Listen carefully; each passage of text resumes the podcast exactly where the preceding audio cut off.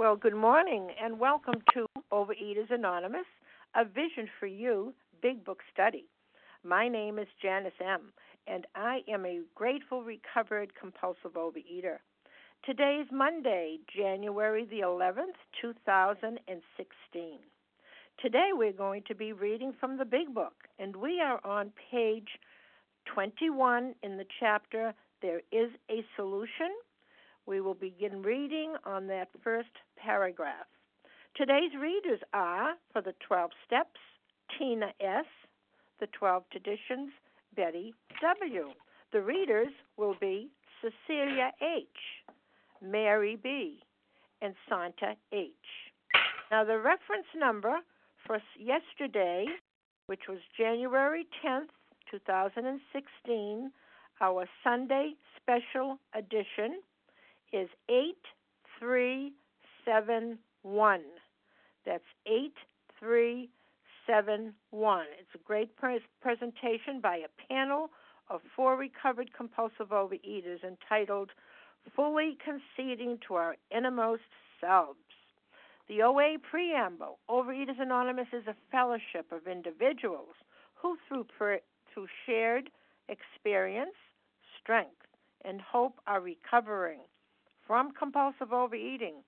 We welcome everyone who wants to stop eating compulsively. There are no dues or fees for members.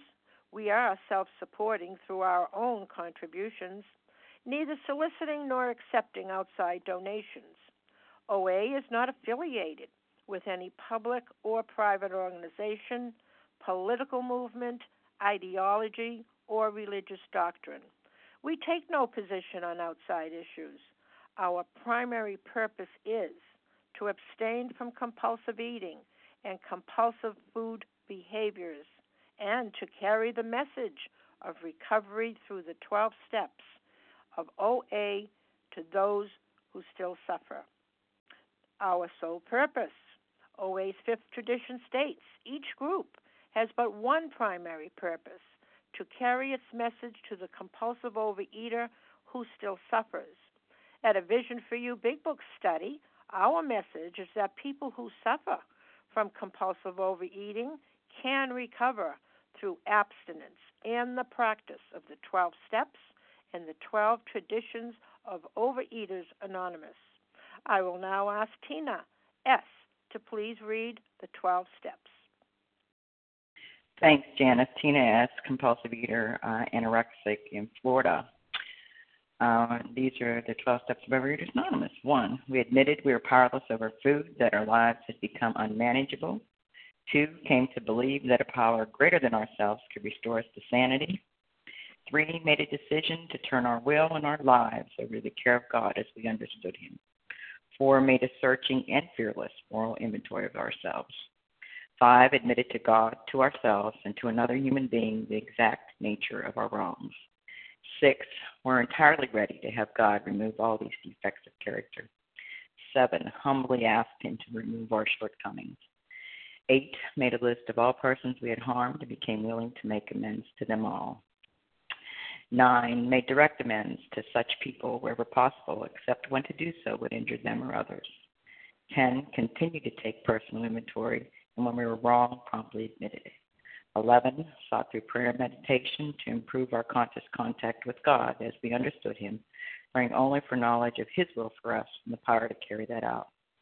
12. Having had a spiritual awakening as the result of these steps, we try to carry this message to compulsive overeaters and to practice these principles in all our affairs. Thanks, I pass. And thank you, Tina S.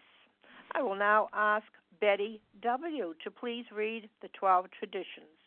Good morning, everyone, and thank you for being there. And thank you for leading. I'm Betty W. from Central New York, and here are the OA 12 traditions. One, our common welfare should come first. Personal recovery depends upon OA unity. Two, for our group purpose, there is but one ultimate authority, a loving God as He may express Himself in our group conscience. Our leaders are but trusted servants, they do not govern. Three, the only requirement for OA membership is a desire to stop eating compulsively. Four, each group should be autonomous except in matters affecting other groups or OA as a whole. Five, each group has but one primary purpose to carry its message to the compulsive overeater who still suffers. Six, an OA group ought never endorse, finance, or lend the OA name to any related facility or outside enterprise, lest problems of money, property, and prestige divert us from our primary purpose. Seven, every OA group ought to be fully self supporting, declining outside contributions. Eight, Overeaters Anonymous should remain forever non professional, but our service centers may employ special workers. Nine, OA as such ought never to be organized, but we may create service boards or committees directly responsible to those they serve. 10. Overeaters Anonymous has no opinion on outside issues, hence the OA name ought never to be drawn into public controversy. 11. Our public relations policy is based on attraction rather than promotion. We need always maintain personal anonymity at the level of press, radio, film, TV, and other public media of communication. 12. Anonymity is the spiritual foundation of all these traditions, ever reminding us to place principles before personalities.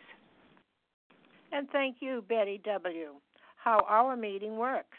Our meeting focuses on the directions for recovery described in the Big Book of Alcoholics Anonymous. We read a paragraph or two from the literature, then stop and share on what was read. Anyone can share, but we ask that you keep your sharing to the topic and literature we are discussing and that you keep your share to approximately three minutes. Singleness of purpose reminds us to identify as compulsive overeaters only. Our abstinence requirement for moderators is one year, and for readers is six months. There is no abstinence requirement for sharing on topic. This meeting does request that your sharing be directly linked to what was read. We are sharing what the directions in the Big Book mean to us. To share, press star 1 to unmute. Once you are done sharing, let us know by saying pass. Then press star 1 to mute your phone again. In order to have a quiet meeting, everyone's phone, except the speaker's, should be muted. Today we resume our study on in the Big Book on on page 21. The first reader will be reading two paragraphs, and we'll get a, we'll uh, share and focus on that second paragraph. I will now ask Cecilia H. to please press star one to unmute and begin reading. Thank you, Cecilia. Good morning. This is Cecilia H. from Pittsburgh. I'm a compulsive overeater, grateful for my daily reprieve. He, but what about the real alcoholic? He may start off as a moderate drinker. He may or may not become a continuous hard drinker. But at some stage of his drinking career, he begins to lose all control of his liquor consumption once he starts to drink. Here is the fellow who has been puzzling you, especially in his lack of control. He does absurd, incredible, tragic things while drinking. He is a real Dr. Jekyll and Mr. Hyde. He is seldomly mildly intoxicated. He is always more or less insanely drunk. His disposition while drinking resembles his normal nature but little. He may be one of the finest fellows in the world, yet let him drink for a day, and he frequently becomes disgustingly and even dangerously antisocial. He has a positive genius for getting tight at exactly the wrong moment, particularly when some important decision must be made or engagement kept. He is often perfectly sensible and well balanced concerning everything except liquor, but in that respect he is incredibly dishonest and selfish. He often possesses special abilities, skills, and aptitudes, and has a promising career ahead of him. He uses his gifts to build up a bright outlook for him family, his family and himself, and pulls the structure down on his head by a senseless series of sprees. He is the fellow who goes to bed so intoxicated he ought to sleep the clock around. Yet early the next morning he searches madly for the bottle he misplaced the night before. If he can afford it, he may have liquor concealed all over his house to be certain no one gets his entire supply away from him to throw down the waste pipe. As matters grow worse, he begins to use a combination of high powered sedative and liquor to, con- to quiet his nerves so he can go to work. Then comes the day when he simply cannot make it and gets drunk all over again. Perhaps he goes to a doctor who gives him morphine or some sedative with which to taper off. Then he begins to appear at hospitals and sanitariums. I'm Cecilia H. I'm a compulsive overeater, grateful for me, my daily reprieve. Um, so I'm a real compulsive overeater. Uh, I recognize the idea of the the, the hard eater. Um, my disposition while eating resembles my normal nature, but little. I'm a sugar addict, and when I eat sugar, I become extremely irritable and depressed. You can't get near me. I, I yell at people. My moods go up and down, and I know that's my problem, and it's been my problem for a really long time. I recognize also the uh, idea of hiding food all over the house. I remember long ago when I was first married, I kept Oreos hidden in the hope chest with the sweaters so that when my husband went to work, I could get them out and eat them without anybody knowing about it. Um, you know, going to bed intoxicated by food and waking up the next morning needing more food. I recognize all of these things, and I know that I'm a real compulsive overeater. And as far as the um, the morphine and the sedatives, I've been to the doctor. I've had the the pep pills, you know, the things to make me stop eating, but there's nothing that can make me stop eating. I can't make it without food except for this program. And that's why um, today, which is my birthday, I'm here reading and giving service to start my day off instead of thinking about where I'm going to go to eat and what I'm going to eat today to celebrate. Celebrating for me now means working my program, working the steps, um, and and turning everything over to my higher power. Thank you. I pass. And thank you so much, Cecilia. Happy birthday. What a gift to be here. Okay, who would like to comment for approximately three minutes on paragraph two? That's where Carol, G. Carol G. I think Carol H. I heard Carol G. And who else? Larry G. Reva P. I heard Larry. Phyllis H. I heard Phyllis Larry H. K. I Melissa C. I heard Reva P. I heard Sarah Melissa W. C. And I heard Sarah W. We're going to go with those Kim G. five, and then we'll start with Kim on the next. Okay. Carol G., you're up. Hi, good morning. Good morning, Vision for You. Good morning, Janice. It's Carol G. Recovered, uh, thankfully, grateful, compulsive overeater. Yeah, once I start to drink, um, this is the part of the book where I found a name for my inner split. Uh, I live in conflict with myself before I eat and after I eat, and focusing on what a mess my life looked like around me was actually a red herring for me for a long time. Did me a disservice because the mess is inside me, and I had to have a look at my physical craving, what was going on there inside my body. And you see, when I get when I get drunk on food, I blast, I just blast information and energy all over people. I vomit pain on people and misery on their lives, and I binge on life, and then I restrict life, but Actually, I'm worse when I'm sober. Um, that's because of my restless, irritable, discontented spirit. I have separation anxiety from my substance. I have to have it. Dr. Jekyll is the part of me who loves tidiness, creativity, is intelligent, likes had a bright future. Mr. Hyde inside of me is the one that tears it all down, spends all the money, wrecks my relationships, blew my health. And so it dominated me. It, it eats through me, and it was a great visual for me in this part of the work to just turn all that into an experience because it really brought another dimension to that term that we used, which is um, I'm overwhelmed. Food was my master. Oh my goodness, food was my master. But we're in there is a solution, um, and in we're in step one, and I don't go looking for hope in this step. I just got to look at the hopelessness. I have to look at the mess I'm in on the inside because my body craving and my mental twist, everything that I'm doing on the inside projects outwards and I just spend all my energy keeping up appearances, trying to impress everybody, even sponsors. I have to tell it like it is. Abstinence hurts, I'm in pain, I can't do it, it's too hard. And then my sponsor can say, Sounds like you're out of power. And I can go, Oh, thank goodness. So now I can stop feeding Mr. Hyde, cutting off, Don't give him his substance. Don't give him his potion. Because eating for me is a relief. I'm a relief seeker. I seek highs in food. I seek highs in ideas. In fact, recovery for me begins when the meeting ends. I get recovery, I get some relief when I come to the meeting. I take the energy and the power that you've given me and I invest that in the rest of the day. I invest it in a new potion, something spiritual. I do some work in this book and I'm great I'm blessed by the grace of the higher power that I'm not split into two again. Thank you, OA, and thank you, Vision for You. I pass. And thank you, and thank Carol. You, Carol. Okay, Larry K., it's your turn. Press star one to unmute, Larry. Thanks, Janice. this is Larry K., recovered uh, compulsive reader from Chicago.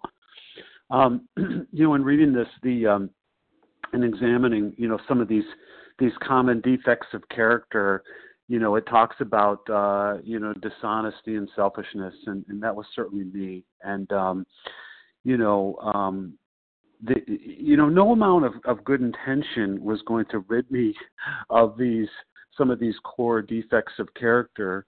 Um, when I when I was drunk on food, you know, I act a, cer- a certain way. You know, the food was my solution to my problem. It, it gave me that sense of ease and comfort. It it numbed me out from all feeling, and then um, my behavior would follow my prevailing thinking, and that's that's what happens with us human beings. Is, uh, you know, is if if if we don't find a way to be rid of these these these character flaws, like you know dishonesty and selfishness, two of of, of you know the core ones for me, um, nothing's going to change in my life. And if nothing changes in my life, nothing changes. And so I continue to go and behave the way we see described here. And so I would continue to uh, to tear up the world around me. I would I would continue to uh, treat people poorly. As much as I intended not to do that, I would continue to do that because what resided within me was uh, was these these character these character flaws, and I needed to be rid of them. Um, you know, the food again was not did not create the character flaw. The food didn't create the character flaw. The food was the numbing agent that allowed me to just kind of cope with life and, and not feel you know so um, what i read in this paragraph today is just that um, i needed a solution to be rid of the character flaw at least to have it mitigated you know lessened. You know it, maybe it, it's not completely removed because i'm i'm human. I'm a human being. I'll always have some degree of character flaws right? But but you know generally speaking today by the grace of god what happened is is i don't have to be the jekyll and hyde today not because my intentions are better. I never wanted to be the Jekyll and Hyde. I never wanted you to to feel scared to be around me, walking on eggshells. I didn't want that. But I couldn't help myself. Couldn't help myself. And so what happened is these steps, just wrapping up, these steps um, enabled me to have a spiritual awakening. So I don't need to be the Jekyll and Hyde anymore. I don't need to be that person anymore. The steps did that for me, and I was brought into alignment with a with a higher power of my own understanding, and all manner of living changes. All manner of living changes. Thanks, Janice, for your service. With that, I'll pass. And thank you, Larry K. Okay, Reva P. It is your turn. Good morning. This is Reva P. Grateful, recovered compulsive overeater. I am so grateful to be back. I was away on a cruise with no access to phone. Um, this paragraph is a huge remember when for me. This is me in my disease, the Jekyll and Hyde, because I thought I was being the professional I was being calm, cool, and collected um, during the day mostly. Um, and I was also very controlling with the food, um, counting calories. Um, and then as soon as I came home and shut the door to my apartment, I was crazy Reva, um, binging from the moment I walked in till I fell asleep with my clothes on binging thousands and thousands of calories, um, and then abusing laxatives to get rid of it. Um, and um that was my biggest secret that I was this great professional um but nobody knew and I thought that you know I thought nobody knew um and um no matter what things changed on the outside I was the same person while I was picking up my binge foods and I was that tornado roaring my way through the lives of others. And for me you know it just got worse and worse and i would almost build momentum just like a tornado as i um got rolling on all my character defects. Like it just fed into it um and it was a huge mess. And i was just away for a week with limited access to internet and no access to phone and you know recovery works the opposite way too because now I'm not one person over here and one person in that situation and one person in the day and a different person at night. I'm the same person. So I go on a cruise and I eat the same way.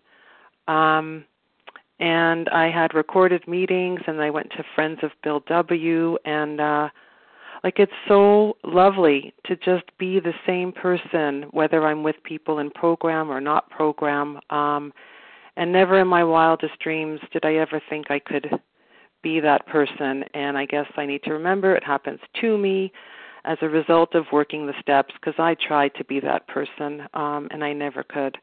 With that, I pass. Mm-hmm. And thank you, Reva P. Um, Melissa C. It is your turn.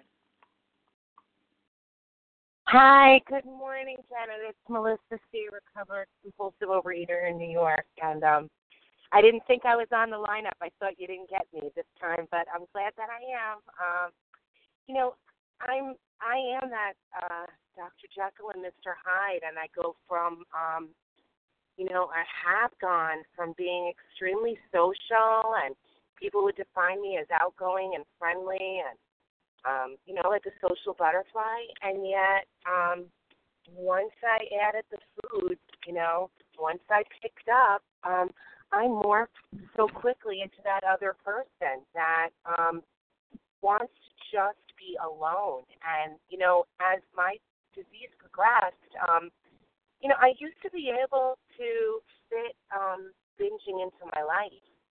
And then um, binging became my life, and then I had no life because um, my need to be alone with the food superseded everything. And so here I you know, went from someone who had the capacity in moments to be social and friendly to someone that just created scenarios where I could be left all alone with the food. And, you know, I I really recall a time that I had um, been working my program at one point. Um, I, you know, I wasn't in a recovered state. Um, I was abstinent, and um, and I was like hanging on by my fingernails. And and then it snowed, and it was a snow day and like not a cloud on the horizon. I picked up and by the end of the day I hated everybody. I was um locking myself in my bedroom instead of enjoying a day home with my kids. Um and that's what the food that's the habit creates in my life. Um, you know, I the problem for me has been I used to forget that that that's what the food did. And so I was looking to experience um, what I thought was fun and joy from the food, but the food never gives me fun and joy. It always brings me to that place of alienation, isolation, um, and anger. And um, I'm just so grateful today to be in a recovered state, and I know the truth about my illness. And um, thank you. With that, I'll pass. And thank you, um, Melissa C. Sarah W. It is your turn. Good morning, Janice. Thank you for your service. Good morning, Vision for you. Sarah W., very grateful, recovered compulsive reader. I wanted to focus in on where it says um, he has a positive genius for getting tired at exactly the wrong moment, particularly when some important decision must be made or engagement must be kept. And I was thinking about, um, I think it was two and a half years ago or so, I had asked a question about self sabotage, and that still comes up for me um, that it's fear regarding uh, different um, activities that I might do or um, different events, series of events that may be happening that always brought me back to the food, always, because I was uh, so anxiety ridden with having to face the fact that I would either fail or I would succeed, even that I would uh, use. And I also wanted to talk about uh, the uh, page 22 where it says, um, as matters grew worse, he begins to use combinations of high powered sedatives and liquor. You know, my eating started also when I was very, very young, but I switched up. You know, I went to alcohol, to drugs. Uh, then I went back to the food. I always had the food kind of, you know, in the background or utilizing it.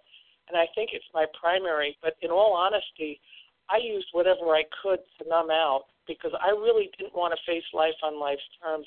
It was so very painful for me. And almost to the point where I just really didn't want to live, uh, you know, in this world. I just didn't feel I belonged. I didn't feel like um, I could participate. Um, I didn't feel like I wanted to participate. I really felt so um, such self-loathing. And today, you know, I'm not that person. I'm so grateful for that. I am definitely, I still have defects of character that come out. I still, at times, behave in ways that I don't feel uh, are appropriate, and I have to make amends. But I don't have the self-loathing. What I see is that, you know, I'm, I'm, as somebody on the line always says, I'm human. I am human, and I am never going to be on, be beyond human.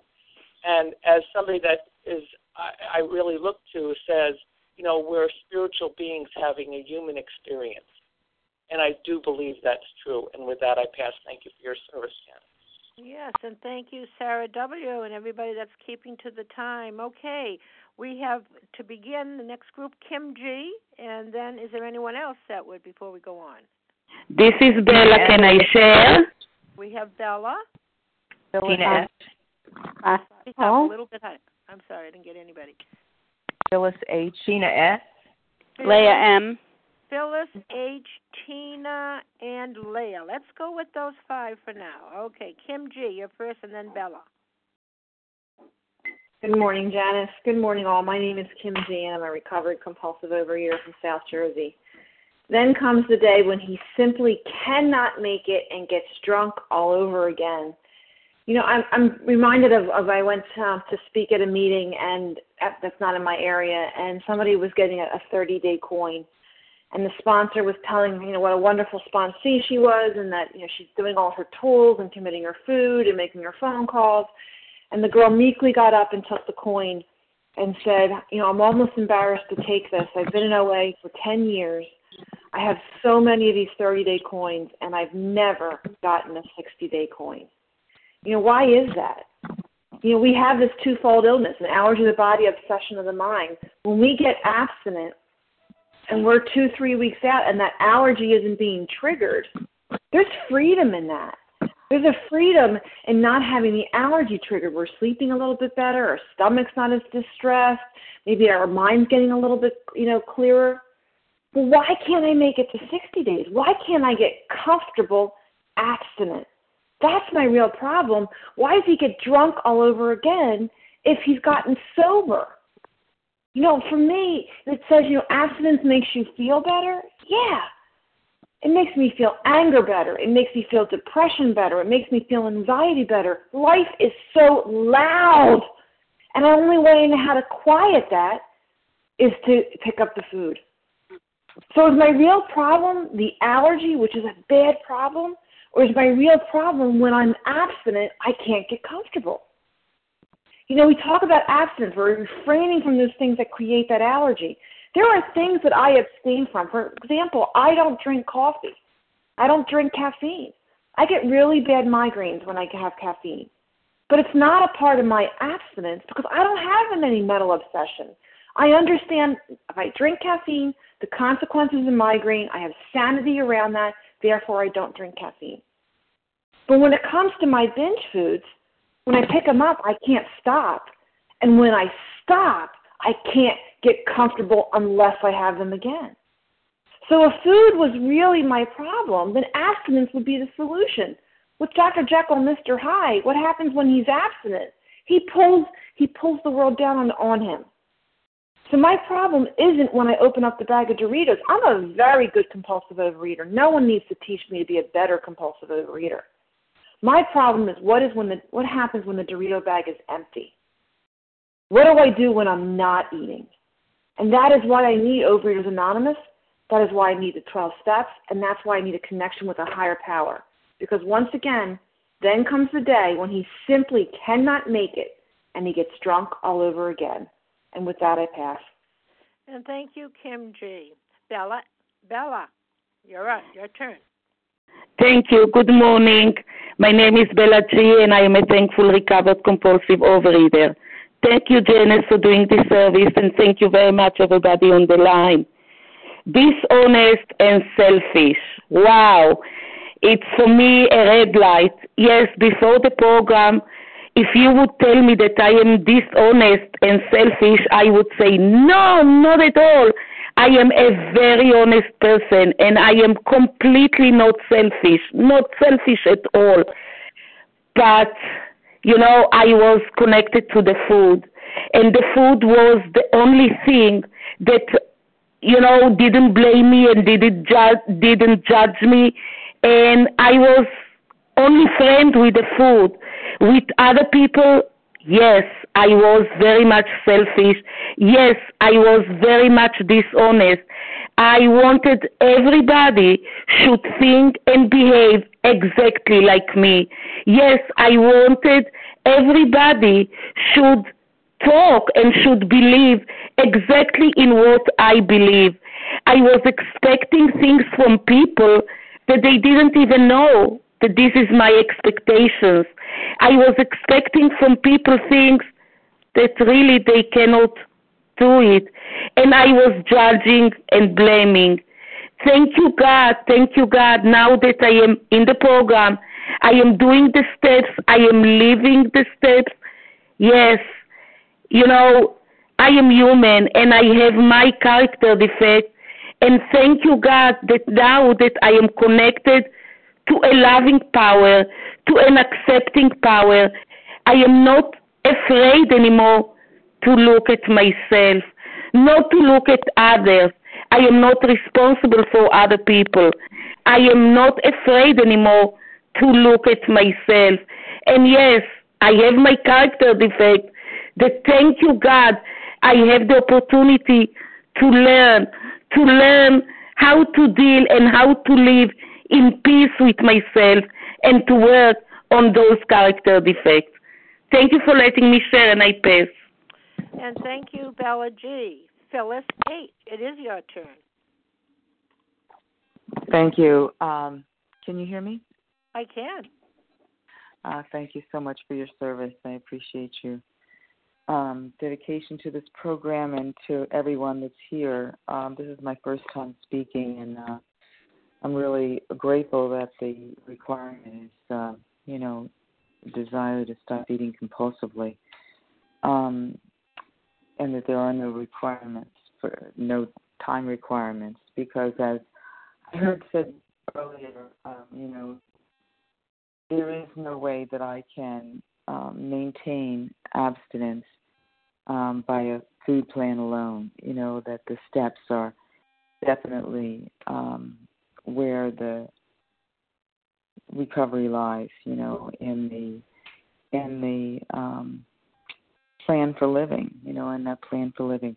And I just wanted to say that um, I know that I am a real compulsive overeater, as, as outlined in this book, and that you know um, there are there are no reasons for picking up. It could be a good, it could be a, a happy time, it could be a a very sad time, but I do know who I turn into once I do.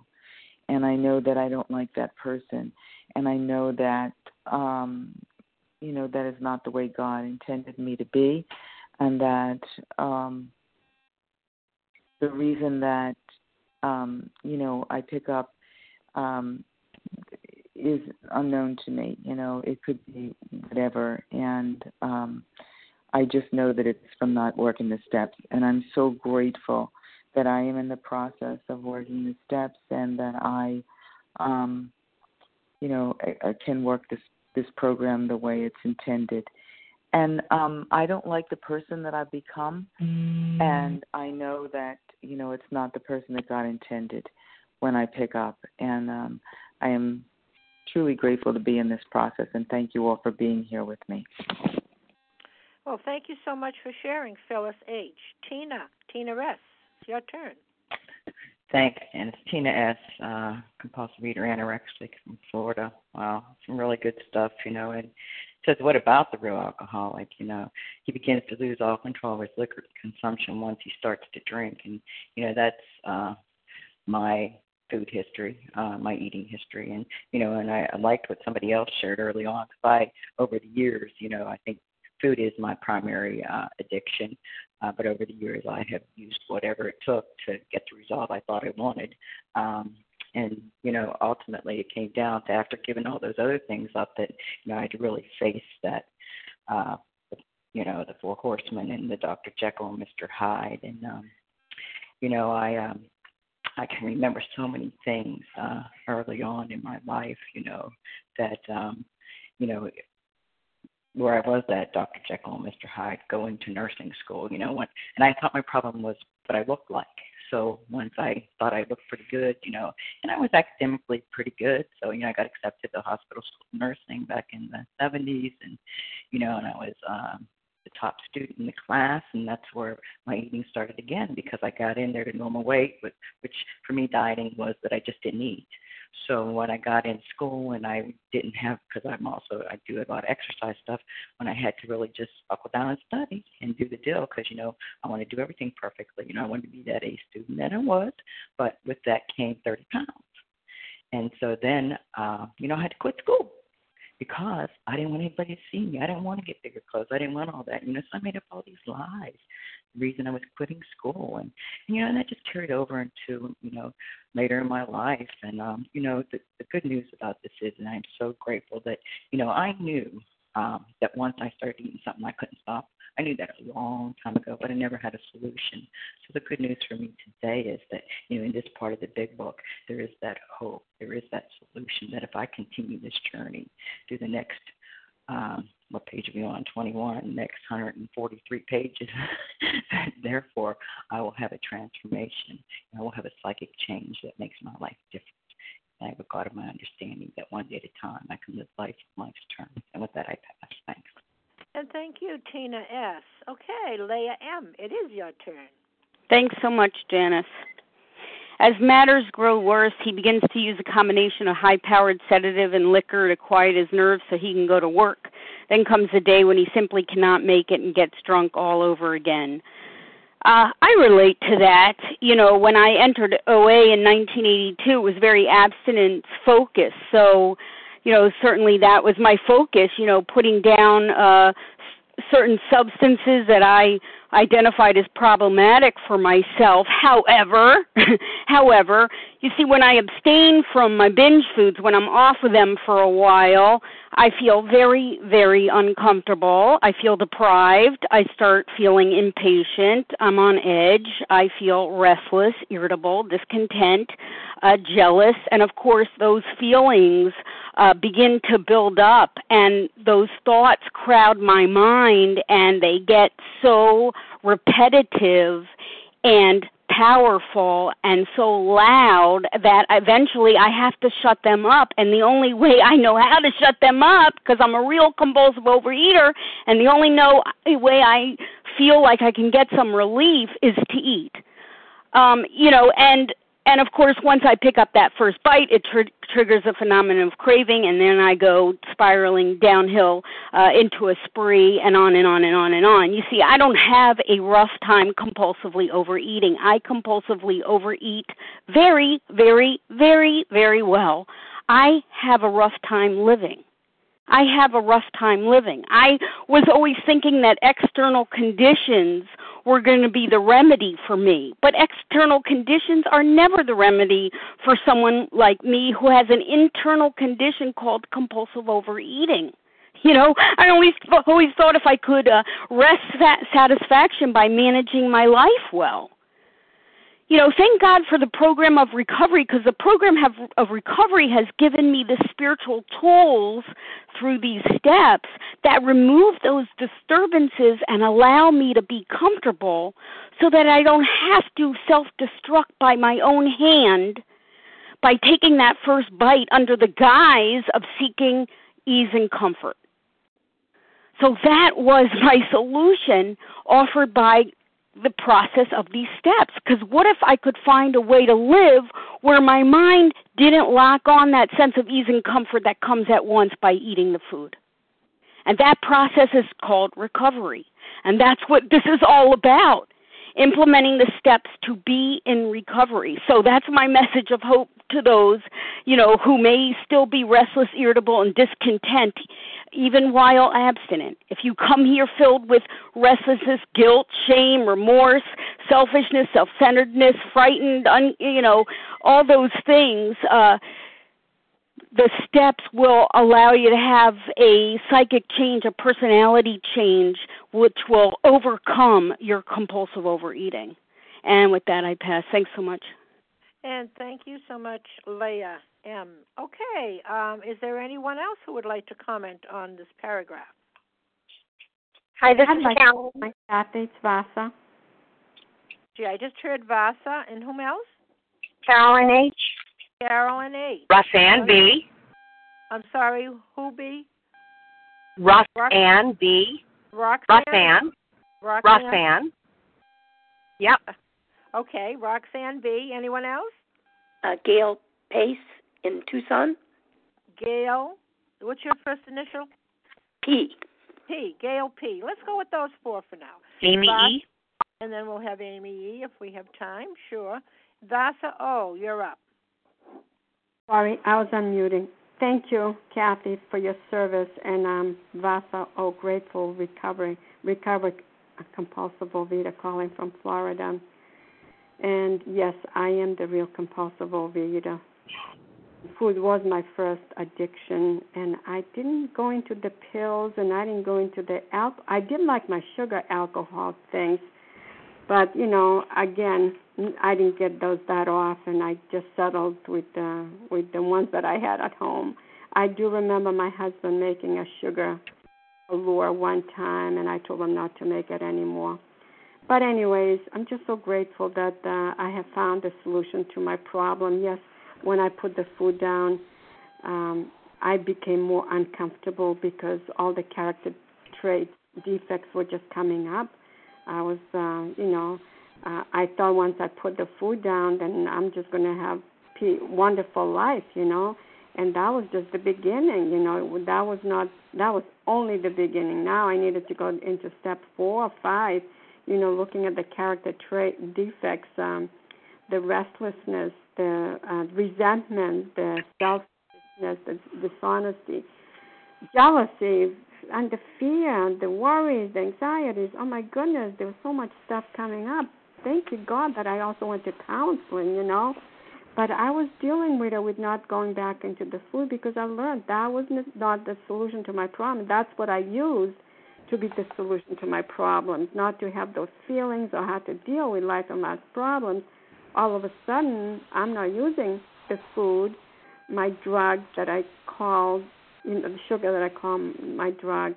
I call it even cocaine. I don't know what they call it, but I, you know, I use it more for comfort and I knew I, I didn't I knew the person that I was and I brought that person wherever I went, you know, when I was into it, you know, with the food and and and you know, people walk probably on their eggshells because of my behaviors and I also walked in eggshells because of other people's behaviors, you know.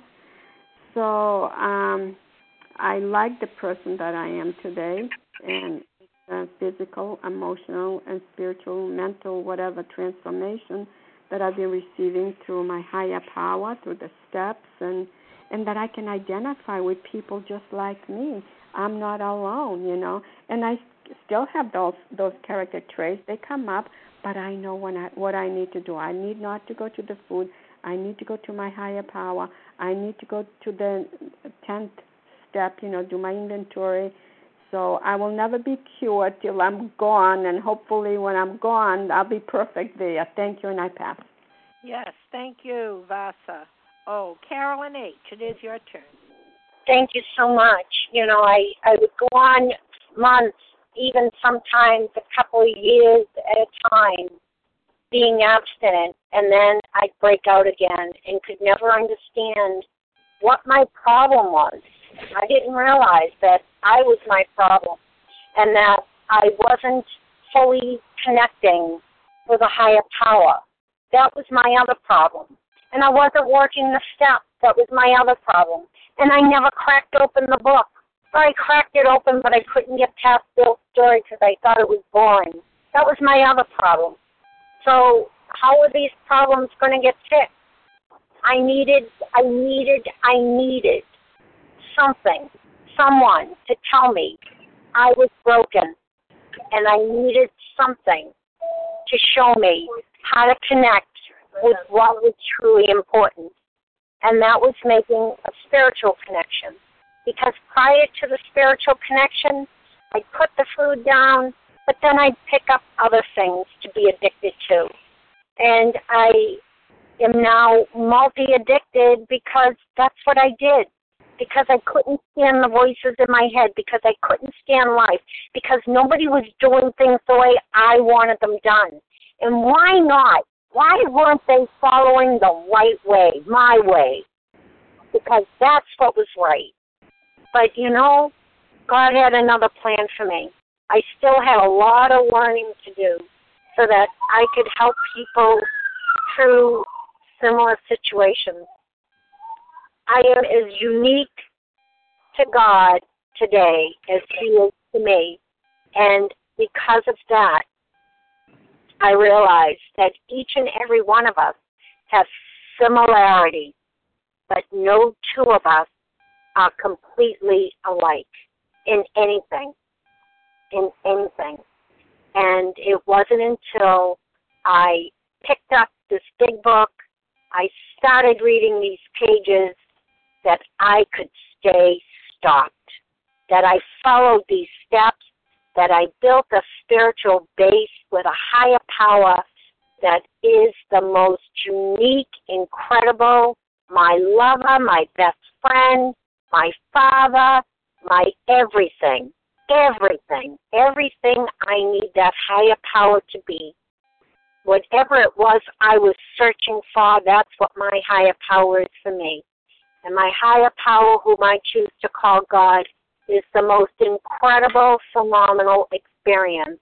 And it's only through working these steps, doing this the way it's laid out in this book, that I was able to stay stopped.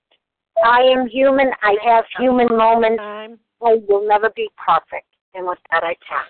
Yes, thank you so much, Carolyn H. Okay, Russ-Ann B.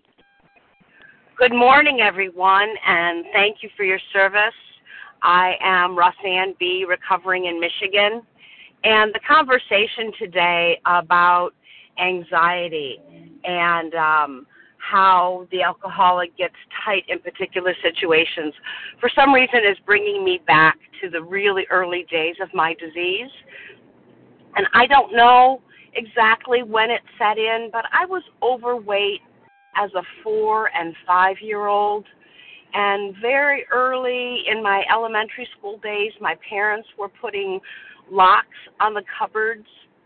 And by the time I was in fourth grade, I was dieting with chicken broth and green beans as my primary sustenance. I don't know what was wrong with me. I don't know why I was born this way. But I know that I had such a dis ease with life. I had such anxiety. I was so overwhelmed by my emotions that I only knew to turn to the food to find relief. I had no other tools. I had a religion that made me feel ashamed and fearful. I didn't have a loving God to turn to. And I suffered in my disease for nearly 50 years. And I could tell you stories beyond any you've heard before. But today we're talking about the fact that there is a solution, and I'm so grateful. I don't know why I was born a compulsive overeater. If I wasn't born a compulsive overeater, then I I became one before I had the power of choice over I before I could even reach the kitchen sink. I believe I was eating compulsively. I don't know why that happened, but I am grateful because it's brought me to you and it's brought me to this book and it's introduced me to a way of living that has brought me more peace and joy than I think would be available in any other way. Thank you for being here today. Thanks for doing it with me. And with that, I pass. And thank you so much, Roseanne. Okay, uh, we have about five more minutes left. Perhaps we can have Gail P. and Amy E. One for three and one for two. Gail P., please go ahead. Oh, thank you very much. Uh, this is Gail P. from Tucson, Arizona. And the thing that I wanted to focus in on is he begins to use a combination of high powered sedatives and liquor to quiet his nerves. And um, since I am comparatively new to Vision for You, and believe me, I'm coming to believe that this is a real solution for me too. And has been shared earlier. Um, I too believe that I was born with this disease. But in my case, liquor is what the way I like to describe it is that alcohol is what brought me to my knees, brought me to the big book, brought me to a program of recovery. But I did not address the food. And then as I started to address the food, um, I was one of these people focusing on the allergy, not aware of what I was doing, even though I had years in AA, was unaware that I was focusing solely on the food, on the allergy of the body, failing to recognize that I needed also to address this obsession of the mind. I am so grateful to be hearing people talking about this obsession of the mind and the fact that the program and the steps of recovery are the way to quiet that obsession of the mind. And then somebody said something earlier today that also made me, um, that flashed, that spoke to me, and that is that not only do I need the steps, but I need the fellowship. And I have a tendency to get on these phone meetings and just listen and not share. And so I decided I just simply have to start learning how to share my reality of where I am today. I'm not as advanced as the rest of you and don't feel as if I have a great contribution to make, but I do need to become a part of this fellowship uh, if I want to continue on this road to recovery. And it excites me very much that someday I too is going to, am going to be able to introduce myself as Gail, a recovered compulsive overeater. And with that, I'll pass. Thank you. And guaranteed you will. Thank you, Gail P. Thank you, Amy E. Okay, your it's your turn, and that'll be it. Go ahead, Gail. Hi, Janice. I mean, Amy. Amy. Can you hear Amy, me? Amy, Amy. Sure. Go ahead. Thanks. Uh, Amy E. Recovered uh, compulsive overeater. Um, unlike a lot of others who shared, I find it really hard to identify in with this because this paragraph because it's not like I was, you know, saying between meals and then like my coworkers had to worry, oh gosh, Amy's going to lunch. She's going to come back and say a few choice words to the boss and get in her car and veer out into traffic and cause an accident. Um, When I'm compulsively overeating and obsessing about my food, it's sort of like a low grade fever, and I'm just um, annoying, restless, selfish, and self centered in this way that um, um, for me to identify in, that Dr. Jekyll and Mr. Hyde is the way that I experienced myself. It was sort of what was the world that was going on in my head. The person who started off the new year um, as uh, Dr. Jekyll saying, you know, coming up with a five point plan of improvement and how I'm going to eat this way and eat that way, and I'm not going to eat this and I'm not going to eat sugar, and I'm going to exercise every day, and that energy and optimism and positive feeling. And then I, um, uh, then comes that day when I have to, I can't stand it anymore, and I have to go get my cookies or I have to go get a cake, and then it leads to eating the whole thing, and then I am um, experiencing this insanity in my head. Um, um, that's where I'm cr- that I'm bringing things crashing down on my head, all of my little plans and designs, and the ways that I don't show up for myself, and the way I sabotage things. Um, I used to, when I was in college, never be able to write a term paper without, you know, stocking up on Oreos. And the moment I started compulsively overeating, I just didn't get any work done. Uh, I was too busy chewing and eating, and so hours would go by, and I hadn't written a single word for my term paper. It's that kind of stuff, that Dr. Jekyll and Mr. Hyde experience of myself, and how I was trying to live life and approach my daily tasks and goals and dreams. I kept tearing those dreams down, taking that first compulsive bite, and then wondering why I wasn't the person that I wanted to be and achieving the things that I had um, desperately dreamed of and wanted. Um, I appreciate this program. I love uh, OA and AA. I pass. And thank you so much, Amy. Okay, I thank you. Thank you to everyone who has shared. Please join us for a second unrecorded hour of study immediately following the closing. We will now close with the reading from the Big Book on page 164, followed by the Serenity Prayer. Will, Mary B., please read A Vision for You. Our book is meant to be suggestive only, ending with Keep You Until Then. Mary B., star one. Um, yeah, Mary B. Hi, Janice. This is Mary B. Um, sorry, this was a bit of a surprise. It's page 150.